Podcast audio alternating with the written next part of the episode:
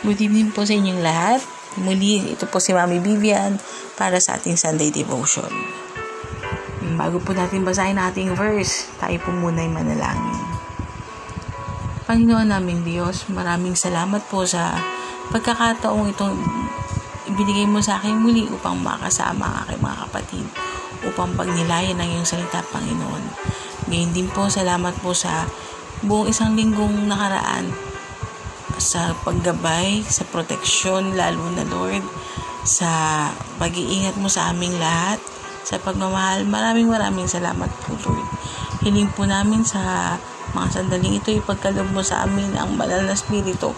Puspusin mo po kami, Lord, ng banal na spirito upang sa gayon maunawaan namin ang bawat salita ang aming babasahin. Ngayon din po, hiling po namin ang presensya mo, Lord, maramdaman namin lalo't higit sa mga pagkakataong ito. Hinihiling po namin ito in Jesus' name. Amen. Kaya ang nais ko pong i-share ay ang pinakamahalagang, pinakamahalagang utos sa kautusan. So makikita po natin ito sa Lucas chapter 10 verse 27 maging sa Mark chapter 12 verse 31 sa Mateo chapter 22 verse 39 at sa Galatians chapter 5 verse 14.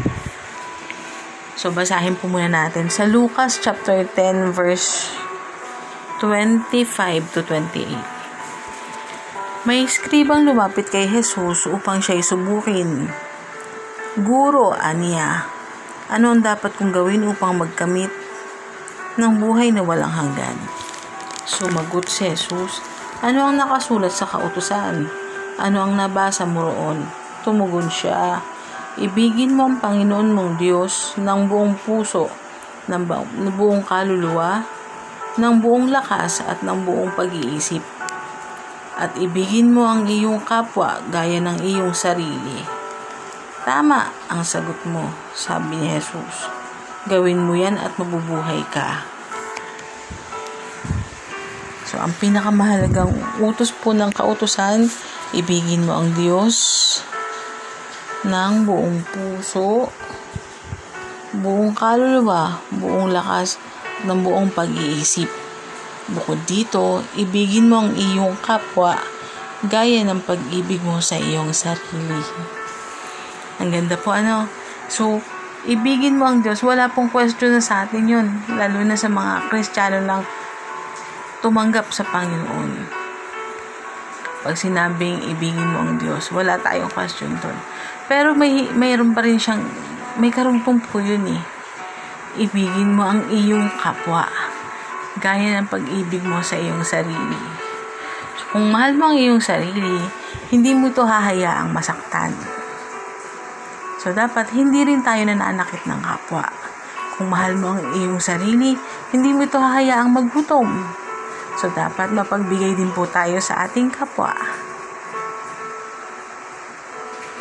Maraming bagay yung gusto nating mangyari sa ating sarili, yung magagandang bagay dapat din po, ipinagkakaloob din natin yun sa iba. So, meron lang po akong nais um, magitin. So, bilang mga Kristiyano, tayo, minsan nabibigyan tayo ng pagkakataong maging, lalo sa panahon ngayon, maging leader, maging isa sa, isa sa mga tagapangasiwa, paano, like for example, ngayon, panahon ng eleksyon, panahon ng bigay ng mga ayuda. So, minsan tayo po yung nabibigyan ng pagkakataon na mga siwa ng lahat ng iyon. So, bilang Kristiyano, paano po ba natin to ginagampanan?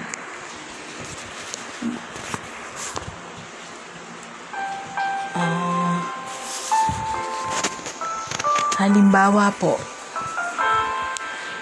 si politikong Juan, kinuha ka bilang isang tagapangasiwa sa distribution niya ng ayuda. So, ikaw kapatid bilang kristyano, paano mo itong ginagawa? May sistema ka bang sinusunod? Ito ba ayon sa sistema ng politiko o ayon sa sistema ng Panginoon? Bakit ko po ito nabanggit? Kasi ito po yung nangyayari sa kasalukuyan. So, sana wala na po sa atin yung yung ugaling pamilya muna bago ang iba. Yung ugaling sa amin muna. Saka na kayo pag may sobra. Yung ugaling, uy, best friend ko yan, kaya bigyan mo yan. Yung ugaling kamag-anak system, danas na danas po namin yan dito sa lugar namin. Uh, actually, gusto kong palitan yung topic ko dapat eh. Ito yung gusto ko i-share last week. Pero, sabi ko nga, palitan ko. Pero ito, ito at ito pa rin yung sumisiksik sa, sa, sa isip ko, sa puso ko. Mahirap kasi baka may mga masagasaan ako. Pero, tingin ko ito yung mensahe sa atin ng Lord um, sample ko lang dito sa dito sa amin sa, sa nakikita ko, na-obserbahan ko, nararanasan ko. There are people na malapit sa church. Actually, makikita mo sila pagdating ng 4 o'clock, 5 o'clock ng hapon, papunta na sila sa chapel. Bakit? Para mag-rosary para magrosaryo, para magnovena. So, sila rin yung mga tagapangasiwa ng distribution, um, ayuda, o kung ano pa man. Pero minsan naranasan namin yung may ipapamigay daw na ganito, ganyan. Tapos, naghihintay ang mga tao, walang dumarating after a week, nalaman namin tapos na pala yung distribution. So, ang mga nakatanggap ay yung mga magkakamag-anak. Uh, sa meron, sa mga hindi masyado nangangailangan, okay lang yun eh. Pero dun sa mga talagang wala at yun ang inaasahan, parang, na, parang masakit na malaman na ganun. Nakapamigay na pala wala silang kaalam-alam. Tapos malalaman pa na ang mga namigay ay yung pang mga sinasabing malapit sa gawain ng Panginoon. Tayo bilang mga Kristiyano, huwag tayong padadala sa ganong sistema. Nawa, huwag tayong padala sa ganong sistema. Kasi, minsan, sa isang komunidad, dyan mapipila yung ibang mga kasama mo eh. Di ba ang tungkulin natin, mahalin ang ating kapwa, akayin ang ating kapwa. Eh, hindi yung ganun. Kasi once na nakita nila yung maling gawain mong ganun, mapipilay sila. Makikita nila na, akala ko ba, masyadong ano to sa Lord, tapos, bakit ganito ugali? ah, tandaan natin ang bilin. Ibigin natin ng Diyos, buong puso, buong lakas, buong kaluluwa, buong pag-iisip. Ibigin natin ang ating kapwa. So, wag man lalamang. Wag, wag yung ang lagi nang iniisip ay yung sarili, yung pamilya, ganyan kasi ang Lord naman magpo-provide yan sa pangailangan natin eh. So, huwag matakot na mag-share. Huwag matakot na magbigay kasi may nakalaan para sa'yo. Nito lang, nitong dumaang Jul, bagyong Julina, ah, kitang-kita yung kitang-kita yung hirap ng mga tao. Pero alam niyo po ba, meron akong gustong ibahagi sa inyo, i-share sa inyo Um, neto lang, bago bumagyo, namigay yung governor ng Batangas ng ayuda. Bigas. Dalawang bag ng bigas. Bawat pamilya. Pero hindi lahat nabigyan. Selected lang. And then sa isang barangay na yun, uh, selected na nga, kinamkam pa ng magkakamag-anak yung yung ibinigay na na blessing. So ano nangyari? Nung dumating ang bagyo, umapaw lahat ng ilog na dati naman hindi nangyayari. Umapaw ang ilog, umap hindi na kayang hindi na kaya ng dagat na masalo lahat ng tubig. So, lumubog yung mga kabahayan.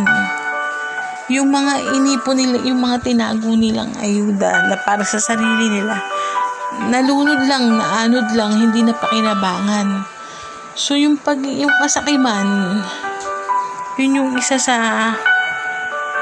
meron ng tao sa panahon ngayon So, sa halip na mapakinabangan ang lahat, nagsawala't wala. So, sila yung mga taong naghangad ng marami, pero sila yung napinsala. Maging yung gamit na pinaghirapan nila, kabahayan nila, mga ari-arian nila, sinira ng tubig. Siguro kaparusahan na rin para sa kanila dahil masyado silang naging ganid. Masyado silang uh, naging abusado sa posisyon, naging abusado sa pagkakataong ibinigay sa kanila. Okay lang namang mag, maging leader, okay lang namang maging tagapangasiwa. Basta gampanan mo ito nang naaayon sa kagustuhan ng Panginoon. Huwag mo itong gagawin nang naaayon lang sa gusto mo tandaan natin mga kapatid, may responsibilidad din tayo sa ating kapwa. Kung sobra naman yung meron ka, ibahagi mo. Ibahagi mo. Kasi hindi lang pwedeng I love you, Lord. Dapat din yung pagmamahal, ibigay mo sa kapwa mo. Minsan mahirap gawin, lalo na kung hindi naman kaibig-ibig yung yung tao. Pero dahil sa yun ang isa sa pinakamahalagang utos ng Panginoon, dapat nating sundin. Ah, uh, 'di ba meron tayong gawain, meron tayong kawan, meron tayong Bible sharing. Uh, yung ating mga kapatid, huwag nating hayaang mawala. Huwag nating hayaang maligaw. Kung nakakalimot, baka pwedeng puntahan. Kung nawawala sa grupo, baka pwedeng kausapin.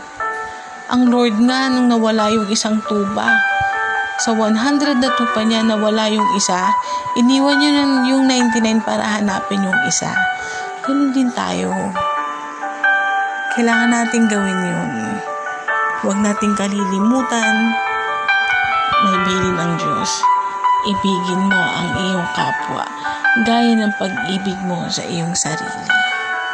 Kung ayaw mo ikay naliligaw, kung ayaw mo ikay mapunta sa masama, dapat ganun din ang iyong kapwa. Maging responsable tayo sa isa't isa. May, may tungkulin tayo sa isa't isa.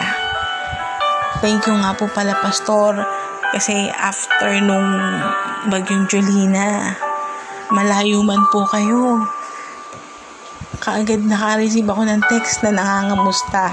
Kamusta ka na dyan, Vivian? Kamusta na kayo? Yung pong simpleng pangamusta ang ganon, ang sarap po sa pakiramdam. Ang sarap po maramdaman na may mga taong nagkikare sa'yo, may mga taong nag-iingat sa'yo, may mga taong concerned na sa'yo. So, muli, yung aking isinier, uh, ibigin natin ng Lord, ibigin natin ng Diyos ng buong puso, ng buong lakas, ng buong pag-iisip, ng buong kalwa. Gayun din, ibigin natin ang ating kapwa. Magmahalan tayo, walang walang lamangan, walang walang pang-aabuso. Tandaan natin, ito yung mga bagay na nakalulugod sa Panginoon, yung pagmamahalan. Maraming salamat po. Muli, ito si Mami Bibian. Tayo po'y manalangin. Lord, Thank you sa pagkakataong nakapag-share ako sa mga kapatid ko. Maraming maraming salamat po.